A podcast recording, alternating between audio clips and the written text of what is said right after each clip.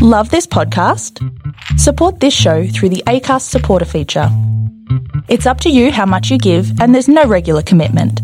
Just hit the link in the show description to support now. Hey, I'm Ryan Reynolds. At Mint Mobile, we like to do the opposite of what Big Wireless does. They charge you a lot, we charge you a little. So naturally, when they announced they'd be raising their prices due to inflation, we decided to deflate our prices due to not hating you. That's right. We're cutting the price of Mint Unlimited from $30 a month to just $15 a month. Give it a try at mintmobile.com slash switch. $45 upfront for three months plus taxes and fees. Promote rate for new customers for limited time. Unlimited more than 40 gigabytes per month. Slows. Full terms at mintmobile.com. Hiring for your small business? If you're not looking for professionals on LinkedIn, you're looking in the wrong place. That's like looking for your car keys in a fish tank. LinkedIn helps you hire professionals you can't find anywhere else, even those who aren't actively searching for a new job but might be open to the perfect role. In a given month, over 70% of LinkedIn users don't even visit other leading job sites. So start looking in the right place. With LinkedIn, you can hire professionals like a professional. Post your free job on linkedin.com slash people today. To the sweet sounds of Kevin Bloody Wilson, it's part two of Hump Day with Swanee and friends, Samantha Richards, Dane Swan. And just like Kevin Bloody Wilson and Samantha, another proud Western Australian has joined us, Damien Yes, Oliver. Hello, Ollie. welcome. Thank you. Thanks, Ivan. You got to lean closer to the mic, so Okay. that's it. Yeah. I know you. Western Australian, you been back there lately? Perth boy. Not likely. Um, it won't be in the near future either, actually. But I've probably been to Mel- I've been living in Melbourne longer than I probably lived in Perth. So, um, but I think as most West Australians, you never quite quite lose that tag. No. You don't really want to, do you? Because it's got such a beautiful lifestyle and beaches and all those the nice things that you want to go home for. You're also Western Australian, aren't you, Samantha? Yes. It is Yeah. a nice place, but it's a long way from anywhere. That's the only It thing. really is. you're- It's kind of there. You're stuck there. And I think the borders have made that worse, haven't they? They've really divided. I think so. country. Yeah, yeah. It's it's like an island now, isn't it? I hear it's the another most country. isolated City, city, in the world. Is that right? Yeah. So, what, what family you got back there that you've been, Uh, you, you haven't been able to keep in touch with? Oh, my mum's the close one, and there's, I'm the only sibling left. Yep. So, um, but um, yeah, so all my immediate family, I'm married with three kids here. Yep. Um, and all my other families in the west, pretty much. Yeah. And how, how um, what's, because we don't talk racing here, Ollie. Um, I do, but not on this show. Um, what's, what's it been like going through COVID in one of the few jobs that has kept going? Yeah.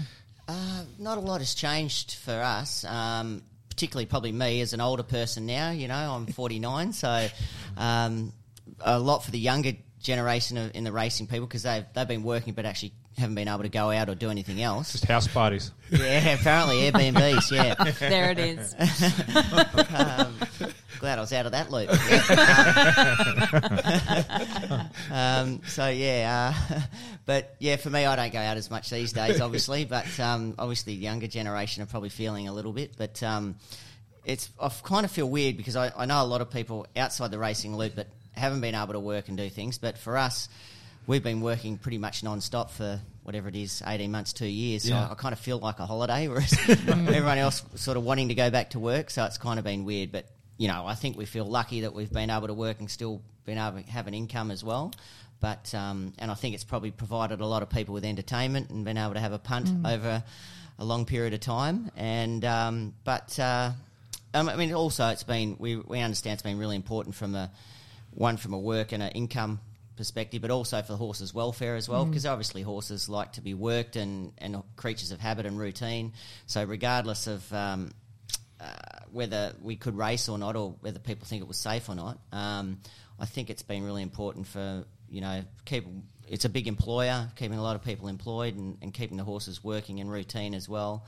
So I think it's been really important from that perspective. And what's it taught you? Because um, normally during pre-COVID, come April, March, you'd be in Sydney. Uh, May, you'd be at uh, Adelaide and, and Queensland, and then you know you'd go, probably go back home to Perth over the summer. But you've been based here. Have you adjusted your own sort of uh, way of going about things? Yeah, I'm. I kind of get a bit sick of travelling. Yeah. You know, I think I, I kind of I've been doing it for thirty odd years now, so I, I don't mind being at home.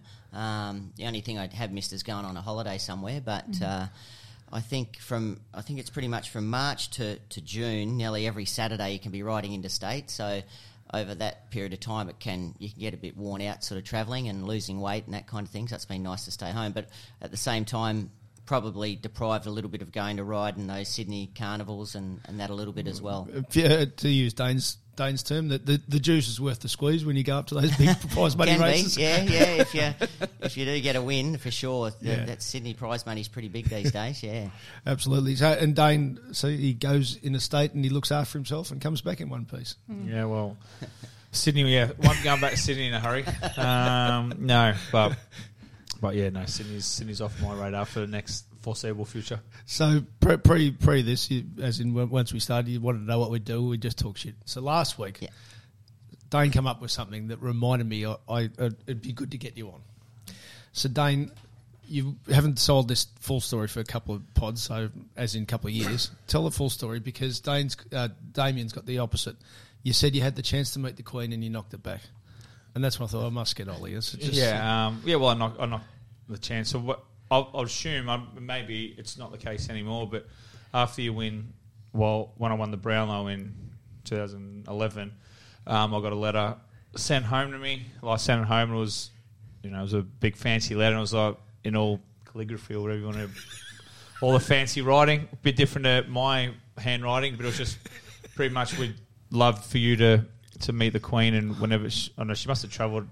I don't even know if she travels anymore, but um, she must come out here once a year or whatever it was. Would you like to, to come and meet her? And um, and I had just zero interest in meeting the Queen, so, so, so I knocked it back. Um, my nan, my nan nearly fell off her chair when I said that. She's obviously a what do you, do you call them a royalist? I don't know what like a That'll do. yeah, a royalist or whatever. So she loved them, and you know my mum and stuff. It um, Nan nearly fell off the couch when I said I had the opportunity to meet the Queen and knocked it back. But um, yeah, I just I don't know. I just Do you think you two would have anything to chat about, Dane? Do you reckon she'd come on this podcast?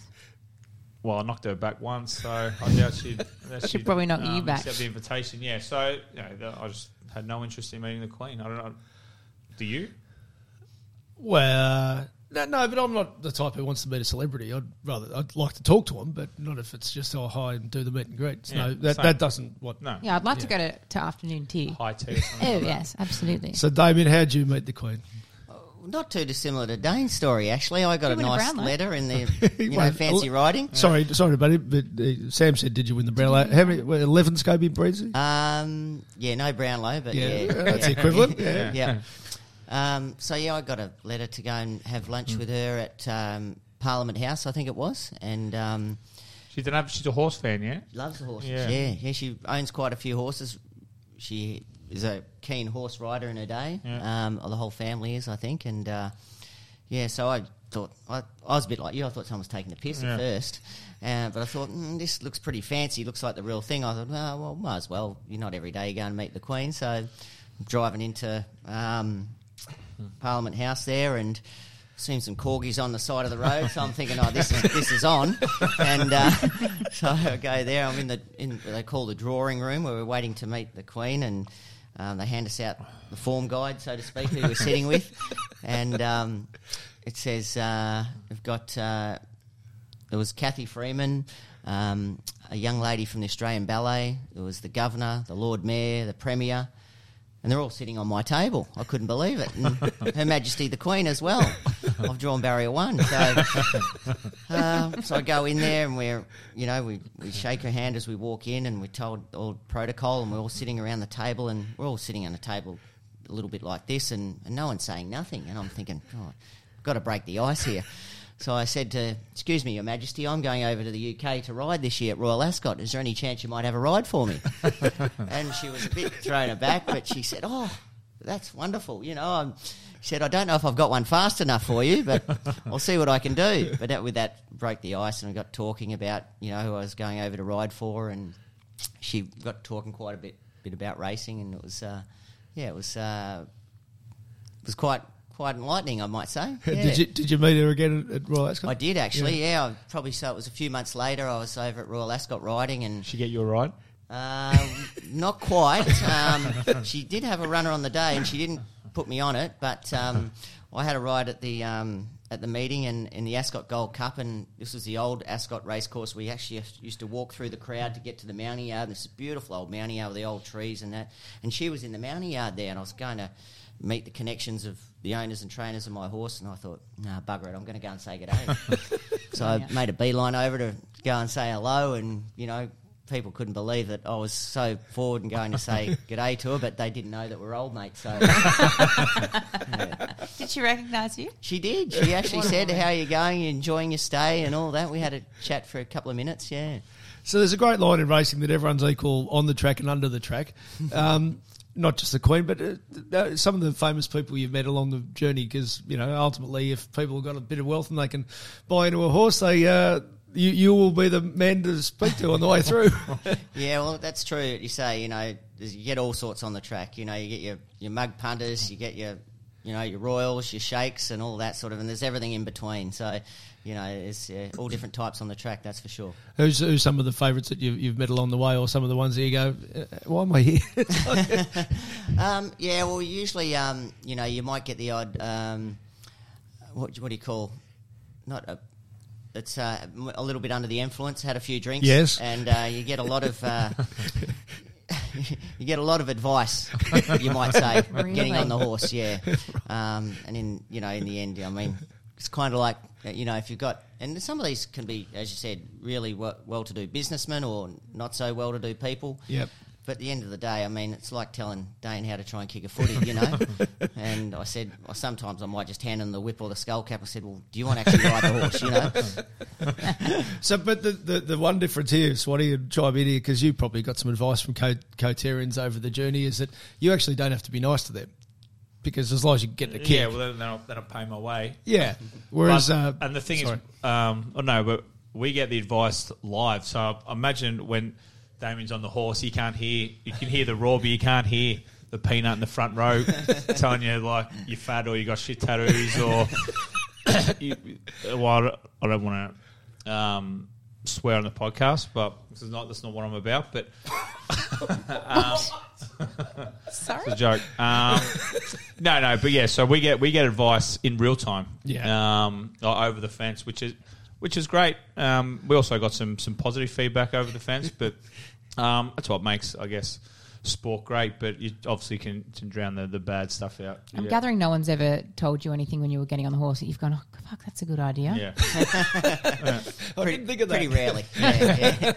Very yeah. unlikely. yeah. But where I was going with that is that you actually still have to, uh, in business terms, called networking, of course. But um, but th- these owners, you, you do have to uh, play the game, I suppose, a bit because they're the ones who can decide whether you get an, another ride in a good race. Yeah, for sure. I think these days with your, um, you know, your pre-race, well, uh, that's one thing with COVID. We haven't had the owners on track, so to speak. So that's, And you've still managed to ride winners. that's been a delight. Prefer- did you prefer that? yeah, So you don't choose the horses that you want to ride.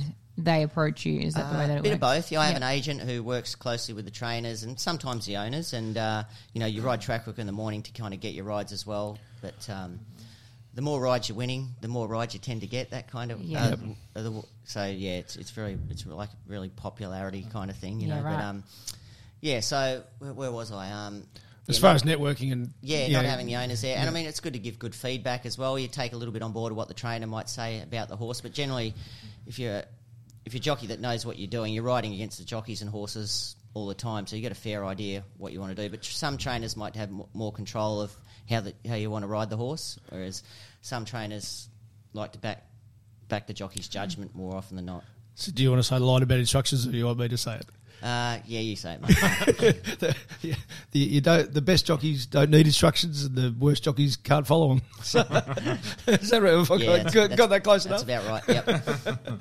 So, mate, how, how'd you? Um, your, your your spring was unbelievable, and you're still doing it. And I know you're not a review mirror guy, but how have you been, been able to adjust your body over the years to be able to um, tear, tear, tear a new one out of the uh, out of Derby Day again at uh, what'd you say, forty nine? Yeah, um, look, I st- you still got to get on the right horses. That's Yeah. um, the most important thing. If you're not, you can't. I can't win on slow horses, but you got to execute on the day. And um, you know, I suppose after doing it for thirty odd years, um, experience in that big occasion over a long period of time, you know how to put yourself in the right position to do that, and then I suppose hold your nerve on the big occasion as well and execute the best result on the day. So you don't always get it right, but um, you know you like to think over a period of time you get it right more than you get it wrong. So. I had a few narrow wins there on, on Cup Week, and it's good when you get the close ones go your way. God bless you. Yeah. So, but but um, I actually looked through your stats leading into the spring, and so part one we we're talking about preseason training and Swanee's approach to preseason training compared to a Scott Pendlebury. But as a as a rider, is it more about trying to angle yourself to say, well, how am I going to get onto these best horses along the way? And uh, obviously, you've got a good association now with Godolphin. For those who don't follow, that's James Cummings and the a major worldwide operation as well. So I suppose having that type of backing is going to help you as well. Yeah, for sure. Um, like our pre-season, pre-season, I kind of think starts in July, August, so to speak, for you know no, October, November for the spring. So. Uh, I, I like to have a little bit of a break in July, and it's only a short break, might be a couple of weeks just to break up the winter, and then I start working back, you know, from early mid July, um, working through the winter, getting your weight get right, getting fit. Um, as you said, angling, trying to get on some nice horses, uh, but showing everyone you're, you're working hard as well. That you're you know putting yourself in a good position to set yourself up for the spring carnival, and then you, you want to be riding winners, riding regularly, um, probably not getting suspended, uh, those sort of things, and um, and sort of hitting form at the right time. So you you're getting on those right horses at the right time, and it's been great for me in the twilight of my career teaming up with Godolphin. Um, now that's probably helped. COVID once again has probably helped a little bit there. You know, whether it be you know a few top jockeys were taken out with the Mornington Airbnb situation that opened up a few doors for a lot of people. Also, riding for Godolphin, James Cummings probably been stuck in Sydney. Um, so, Reg Fleming, who is his uh, stable foreman down here in Melbourne, um, he's been a good ally. I rode for him over a long period of times with Bart as well, and So for those who don't know, Reg was Bart's foreman in Melbourne for 25 years, so he's probably as good a Melbourne trainer as there has ever been. Yeah, they got great systems in place, but also I think they appreciate having a a senior jockey, so to speak, riding the horses and giving them really good feedback. And James, I think, being stuck in Sydney, appreciated that as well. And Yep. and me knowing the the routine of Melbourne Carnival and and the right the races and the type of horses that might suit going where, I think was a important part of the, the of the team as well. So it sort of suited all of us as well. How do you compare the dancing background to you that you've got compared uh, to j- jockeys as athletes? Well, well, this is the thing that um, similar in a sense that it's such a your weight is such a huge.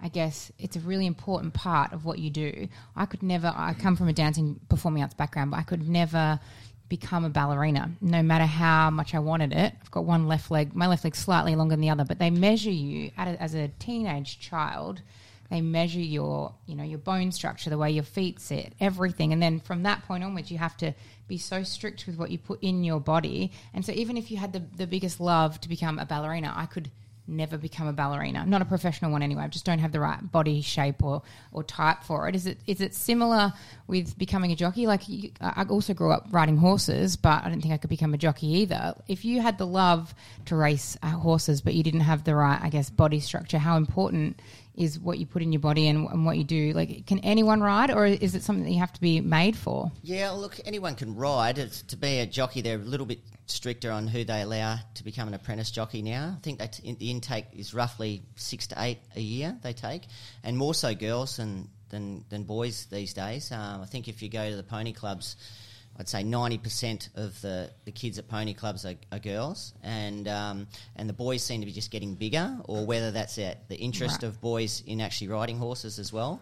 Um, but um, you know, it's great to see a lot of girls riding, but I actually fear for um, that there's going to be a lack of boys in the in the fu- you know when we look 10, 20 years down the track. What's actually made that jockeys. change? Do you, do you I think size is a bit to do with it, and whether it's cool for boys to ride horses, I don't know. The other thing is, um, uh, yeah, just the connection between boys and riding horses. I think um, out in the country these days, they don't seem to ride horses as much unless they're actually connected to it through a family, uh, whereas a jockey's son or a trainer's son or something like that. But to answer your question, no, the, the body type is a little stricter, but it's not obviously. Uh, they won't put a line through, but you obviously got to be pretty small. I think if they, they do do the body measurements now, if you if you're likely to be a bit, you know, more than that sort of 55 plus sort of kilos, um, when you're mature, um, they're probably gonna. It's it's it's more difficult to become a jockey now for sure. And then you're talking about how you're between March and June. You're always travelling. You've got to watch what you're eating there. It, Mm. that, it must be so far. It's been lifelong for you. It must be quite taxing to be constantly aware of what you're eating and you know what you're putting in your body.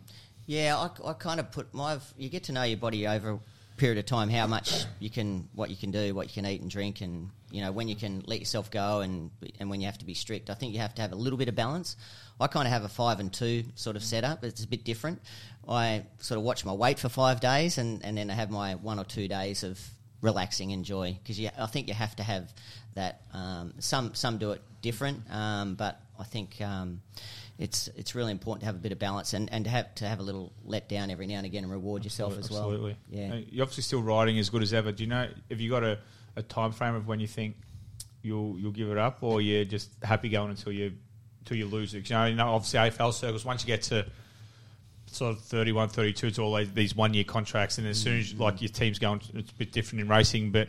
As soon as you drop off like that, well, then you, you lose a bit of your speed, and then you're sort of gone. Once you I s- I used to say once your body can't get to where your brain expects it to, mm. well, then that's when you're gone at AFL level. Is there something like that in racing, or is it just until you you obviously you know the, the goat?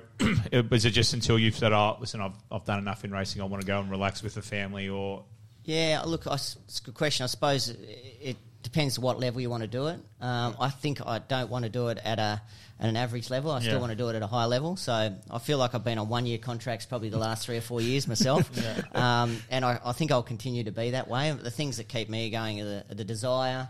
Um, the ability to keep at a higher level and um, and the body, I suppose. But the body, as we get older, is uh, a few more aches and pains. But fortunately, the horses do the running for us, so um, they're taking most of the impact. But I've had a, quite a few serious injuries over a period of time, and I think they're starting to catch up with me slowly. But I think just I'm just taking a year at a time. But I, I'm cer- certainly in the home straight. I think somewhere in the next few years will probably see me out. So with your, uh, you mentioned, because you mentioned it, but with your horrendous back injury that you had, I, when I'm watching it, because I watch it all the time, I can pic, picture you in a race, and it looks like you've adjusted your style accordingly. Are, are you continuously adjusting because of it, and and trying to say, well, I know what my body can and can't do, or is it? Yeah, it's not so much desire. Um, yeah, obviously, when I'm 49, I'm not as agile as I Yeah. was in my 20s and 30s, and with the injuries I've had, I've got six vertebrae fused, so I'm not Wow. through that T1 to T6 section. So I'm not as um, Is that from Flexible. when you broke your spine? yeah. Yeah, I, wow. So I fractured T3 and four, and they fused um, six. So the two above two that I broke, and the two below. So that's all fixed through my Wow. kind of through my shoulder blades now. So I don't have that flexion through my spine. Did you think about not coming back? Oh, absolutely, yeah. Um, wasn't sure if I was going to be able to. Yeah. And two, I thought, mm, well, do I really want to? You know, that kind of way. But and, am- and am I going to be able to? Um, so I, I was out for about fifteen months with that. So I had you know these two titanium rods through the six vertebrae and four screws placed through that that part of my spine, and um, so that had to stay in there for twelve months and then I couldn't ride with that in it because one of the screws, kind of as long as my finger, was resting up against my aorta, the, mm. the main oh, artery to my heart. So Wow. if I had a fall with that in that, it was really, really risky. So oh, couldn't ride with that in that. So then they took that out, and then I just felt well. I did three months of sort of full rehab. I, no, I was still playing golf and surfing with that in my in my in my back, but you know couldn't couldn't really ride. So once I had that out, I thought, well, I'll just get myself do a full rehab, rehab, get myself in the best shape, get get myself in a position where I'm on the horse, and I'll see how I feel mentally, physically, how I'm up to it, and and I thought in that time as well, I thought, well, there's not much else that really kept, uh, you know, and I I thought of other things I might want to do, but there was nothing that really grabbed me that I thought, and I was still only 32 at the time, so that's like 17 years ago now. So I thought, is there something else I want to do? There was nothing that grabbed me. So got back on the horse, and you know, I felt like I didn't want to really end my career on that note or on those terms. So, um, you know, I feel really fulfilled now that I've been able to come back and, and have the success I have. Hey, I'm Ryan Reynolds. Recently, I asked Mint Mobile's legal team if big wireless companies are allowed to raise prices due to inflation. They said yes. And then when I asked if raising prices technically violates those onerous two year contracts, they said, What the f are you talking about, you insane Hollywood ass? F- So to recap, we're cutting the price of Mint Unlimited from $30 a month to just $15 a month. Give it a try at mintmobile.com slash switch. $45 upfront for three months plus taxes and fees. Promo rate for new customers for limited time. Unlimited more than 40 gigabytes per month. Slows. Full terms at mintmobile.com. Hey there, it's Michele Norris. I'm host of a podcast called Your Mama's Kitchen. When I travel, I'm usually looking for a way to find a taste of home when I'm not at home. And one of the things I love to do when I am at home is entertain. And Airbnb allows me to do that. When I was in California recently, I rented a house that had a great kitchen. And when we were sitting around the table, we we're all thinking, we're in someone else's house. Someone could be in all of our homes as well. If you have a home, but you're not always at home, you have an Airbnb. Your home might be worth more than you think. Find out how much at airbnb.com/slash host. And, and is it, is it ma- a majors party or in, in racing for those who don't follow? It's probably Caulfield, Melbourne Cup, Cox Plate, and uh, Golden Slipper are considered the four majors. Are they probably the number one that you're chasing, or just Group Ones and Yeah, ongoing I, I, success? I just think competing at a high level, and Yeah. you know, that they're not always in your control, and they're hard to win. You Yeah. know, probably easier when you're in that um, prime of your career, sort of that.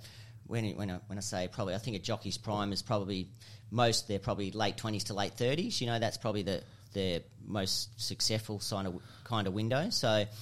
Um, they're not always in your control, but if you're riding for good stables, obviously, and, and you know if you're sort of the number one go-to jockey with like like a James McDonald, those sort of at the moment those got those opportunities come along a lot more often for you. So they're not really what drive me. Just competing at a high level, probably what drives me, and then then you get in a position to you know probably contend with those sort of races.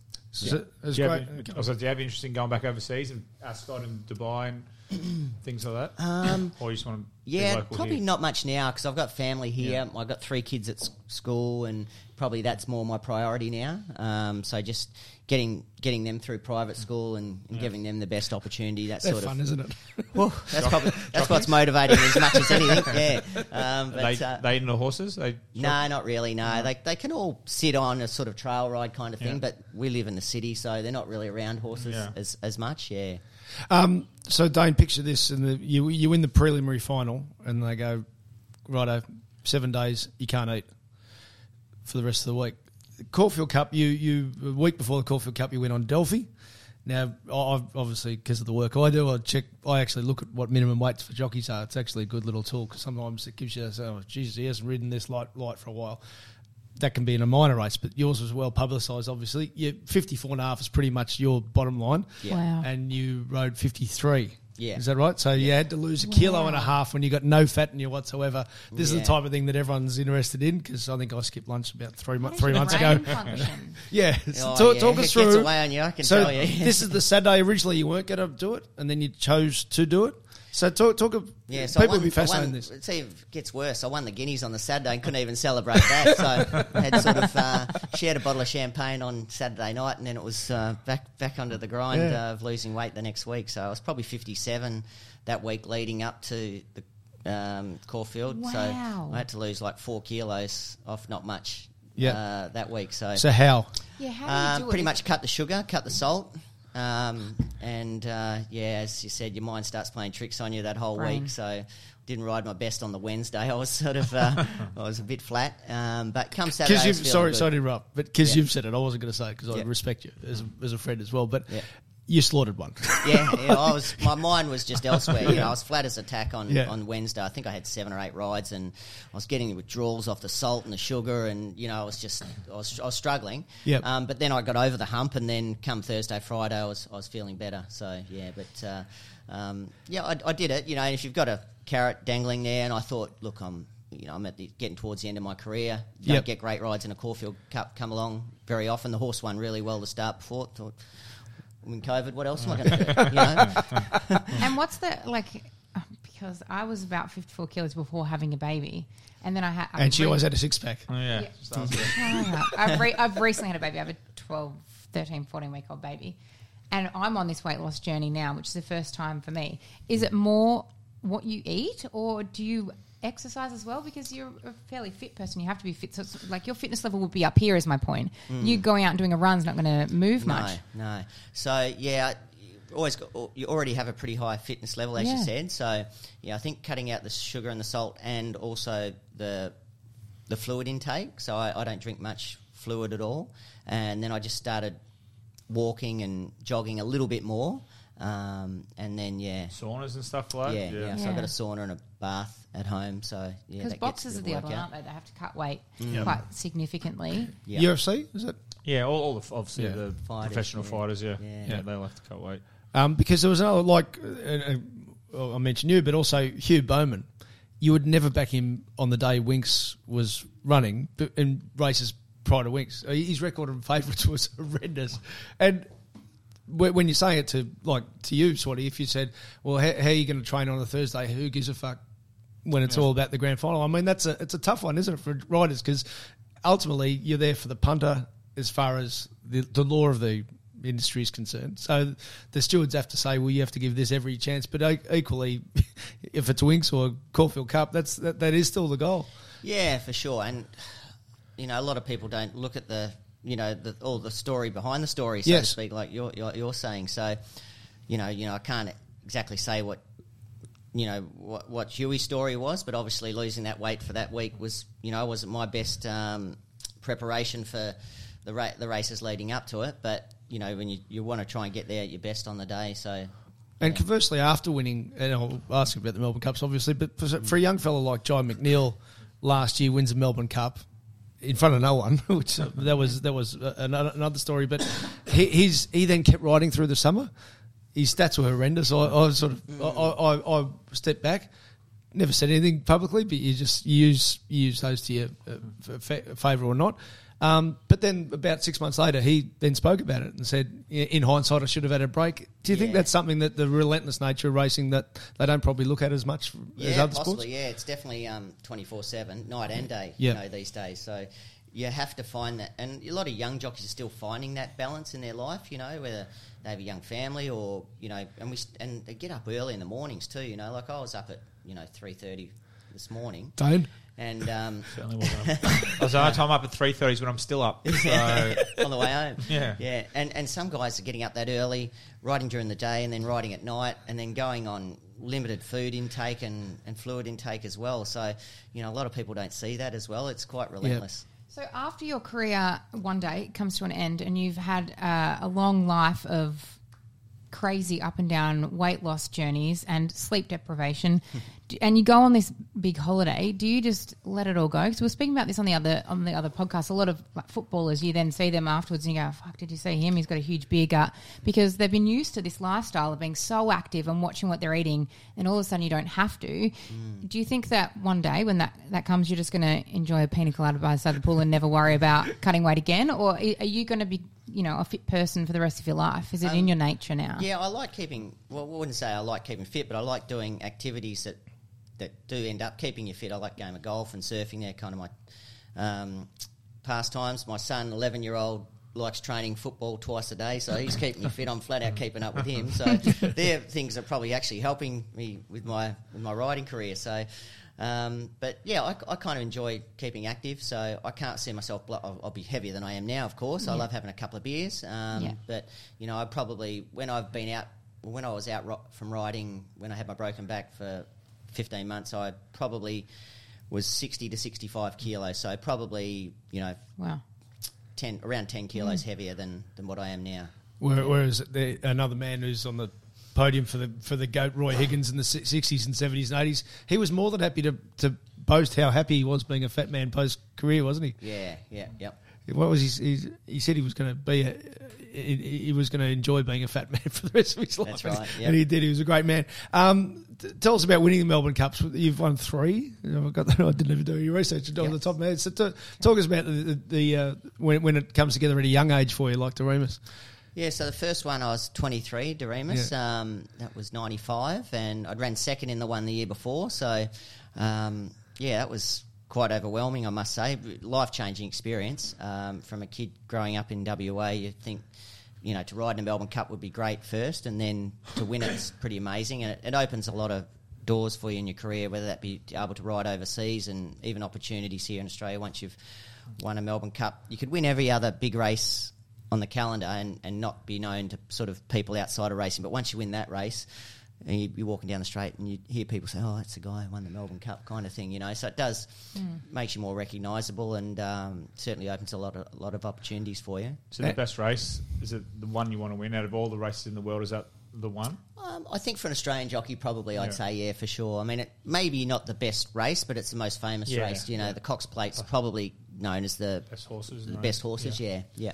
And did you know getting on that horse? You were a bit younger in your career. Did you know getting on that horse you were a fair chance to take it out? That I day? did actually. Yeah. he'd won the Caulfield Cup and uh, was I think he was close to favourite for that race. So yeah, it was. Uh, To tingle in your toes for that one. yeah, it was really exciting. Yeah, How was celebrations? Oh, big, yeah, yeah. I remember getting picked up in a, um, a helicopter in the middle of Flemington track, and they flew us into a current affair, and they had a live cross with my mum and my grandmother in Perth, and then they give us a car for the rest of the night. And we went back to Flemington, and the party was still going there in, in the bird cage, and we partied on there till all night, and then back into town. It was a it was a big night. Yeah.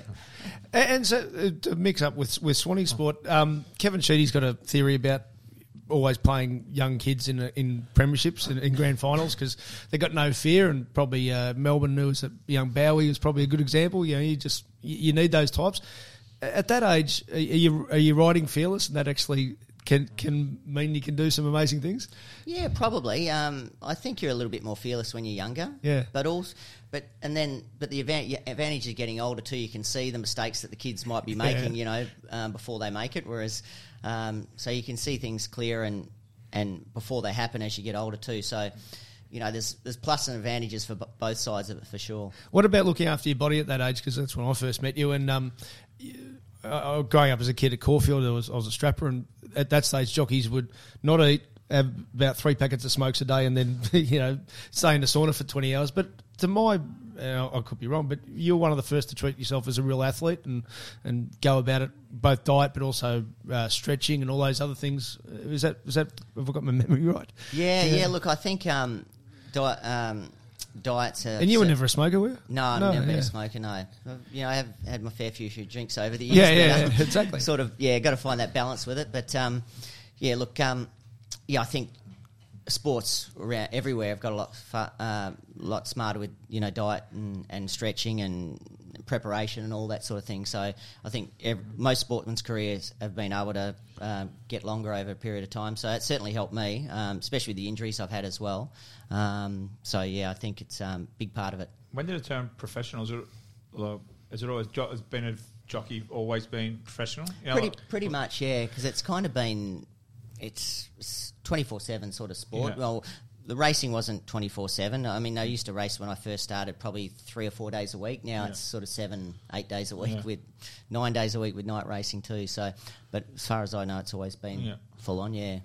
away from the controversy of Jamie Kah, but the great stuff about Jamie Kah is I think she changed people's perception forever of that if you're good enough as a female, you were good enough to make it in, in racing. Where I just sort of see that angle because obviously Michelle Payne was the, the breakthrough, but Jamie Kah I think just took it to a new level. Yeah, I think it's been coming for a while. As I said, there's certainly more um, more females riding now. The percentage is obviously higher, I think, than than it ever has been, and, and it's going to continue to grow.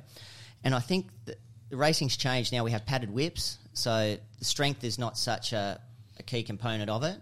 Um, and also, I think you can't use the whip as much as you could either. So the horsemanship is rather than strength is coming into it more so more and more. And and these girls, you know, like you talk about Michelle, Jamie, and, and there's a number of other young ones coming through as well. They're, they're actually real horse people. Um, so they actually, you know, they've ridden horses from a young age. They have a great rapport and understanding with the horse. So they know how to get the best out of a horse. So it's not just a matter of strength. And, and we're all carrying the same weight, eh, eh, well, relatively anyway. Yep. So the strength is not such a big component of it. It's actually getting on with your horse and, and, and getting inside your horse's head or getting to know your horse and getting the best out of your horse to, to get the best result. So is that a bit like when when Dane, as a you laugh generally at this time of year about the bloke who's just won the three k time trial, but he can't get a kick come come finals time. That actually the real horsemen are the people who have grown up with it. They, they've got that innate in footy sense or horse sense. Is that a similar situation? Oh, I suppose it is. Yeah. Yeah, yeah. Um, yeah. Look, I suppose uh, you could be. You know, not all the smallest, always the smallest, lightest jockeys are the best jockeys. You see some some of the tallest. uh, and the ones that do it the hardest in the sauna, um, you know, they're whether they got to work a bit harder for it, or you know, it's it's they come all shapes and sizes. The the jockeys as well, and all, all different talents as well. They have all different strengths and weaknesses as well too. And so, how long? Sorry to interrupt there. No. So, how long before you ride do you meet a horse? Because you say it's the way you work with the horse, but Mm. I'm, I'm gathering you wouldn't have all that long to meet your horse before you ride. Yes, often you're on them for the first time when you sit on them in a race. It's, it's it is an advantage if you've sat on them before, but you have that sort of few minutes on them getting around to the start just to feel their little idi- That's it. idiosyncrasies, or and you watch videos of them as well to see how they like to race that kind of way. So yeah, there's there's different ways of looking at it. Yep. You mentioned the padded whip. Can you explain to people who who um, who think whipping horses is cruel? It's a padded whip. It's it's it's noise, isn't it? I mean, you- Yeah, it still stings a little bit, Yeah. but it, it doesn't mark them as such. And there's a number of times um, you're only allowed to hit them. I think it's uh, five times before the hundred meter mark, and then I think it's about ten times in total after that. So.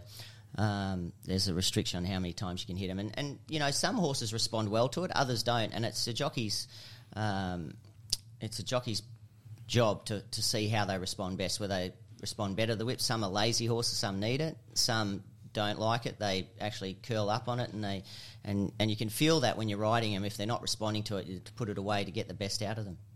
i- is is it a huge difference to when you started what the what the whip actually was? Because I think it was a it was a total, it was Cowboy City, wasn't it? Yeah, it was it was a, like a you know um, leather leather flaps on the end. Now they're sort of padded, and you know it was like a whalebone fiberglass type of thing. And it was actually you know it was designed to to inflict pain to get the best out of them. Whereas now it's changed so much, and I think it's changed for the better.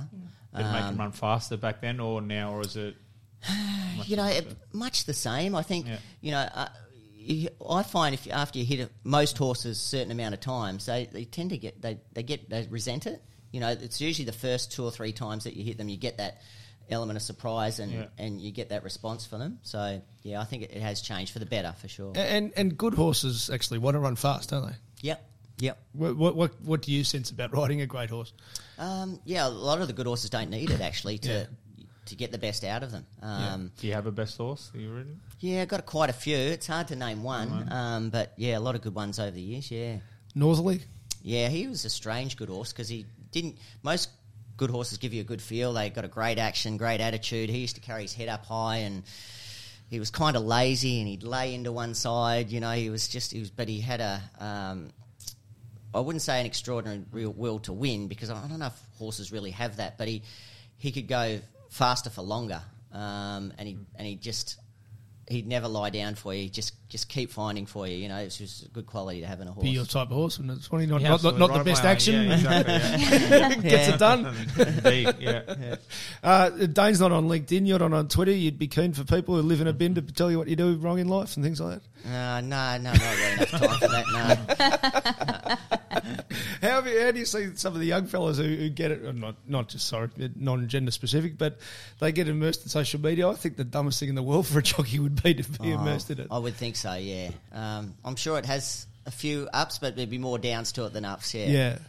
Yeah, unless you got hundred percent winning success strike rate. yeah. yeah, No, Once again, plenty of advice. I'm sure. yeah. I just on, I saw a video last year when Russian Camelot ran a place in the Cox Plate. One of the the owners was sending it round, and, and you, you got a bit emotional afterwards. Ju- but the, the what it what it means to you when and you you've you've not just the horses pushed themselves to the limit, but you have as well.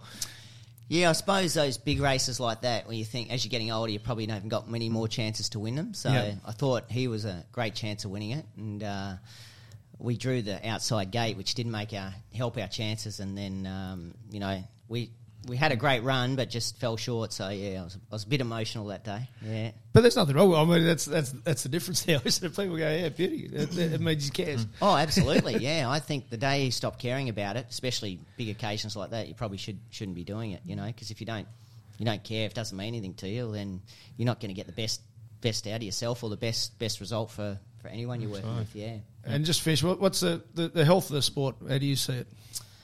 I think it's pretty healthy. It's a bit been a bit. I mean, the, the turnover figures have been extraordinary since COVID's been on. Um, but I think it's really important that we re-engage with the the racing fans or owners owners and all that to to really um, capitalise on this growth that we've had when people have been stuck at home, probably watching racing and betting a bit more. So, you know, one thing I think it's it's really expensive to to be in horse ownership, but I think we've got to keep finding a way to pe- get people into it. And with syndication, that's a really good way to keep people involved these days.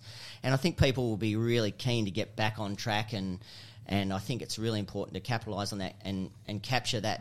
Um, growth that we've had to get people back on track and, and, and get people back out living some sort of normal life.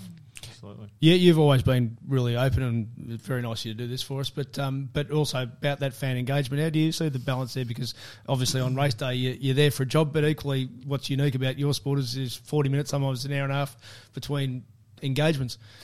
Yeah, I, I think um, I think on a Saturday I understand the forty minutes between races because it's a, such a chock full um, program, if you like, with interstate and all that. But I think thirty minutes is is is a good time. Um, shorter races, and I think I think personally ten. You know, for the big meets, I understand ten races is okay. You know, but I think shorter. You know, like you know that twenty twenty style. I was more is sort of referring to your great rival Craig Williams, who'll go out and do 700 interviews and talk Oh, to people. sorry. Yeah, yeah. I'll, I'll leave that to Willow. That's, um, yeah, yeah. Nah, not fair. really my, my not my area, mate. Yeah. Absolutely, mate. Appreciate you coming in. Really good. No worries. David Thanks, Nolan. Thank you. Thank you. Mom deserves the best, and there's no better place to shop for Mother's Day than Whole Foods Market. They're your destination for unbeatable savings, from premium gifts to show-stopping flowers and irresistible desserts. Start by saving 33% with Prime on all body care and candles. Then get a 15-stem bunch of tulips for just $9.99 each with Prime. Round out Mom's menu with festive rosé, irresistible berry chantilly cake, and more special treats. Come celebrate Mother's Day at Whole Foods Market. Hey, it's Paige DeSorbo from Giggly Squad. High quality fashion without the price tag. Say hello to Quince. I'm snagging high-end essentials like cozy cashmere sweaters, sleek leather jackets, fine jewelry, and so much more. With Quince being 50 to 80% less than similar brands. And they partner with factories that prioritize safe, ethical, and responsible manufacturing. I love that. Luxury quality within reach. Go to quince.com slash style to get free shipping and 365 day returns on your next order. Quince.com slash style.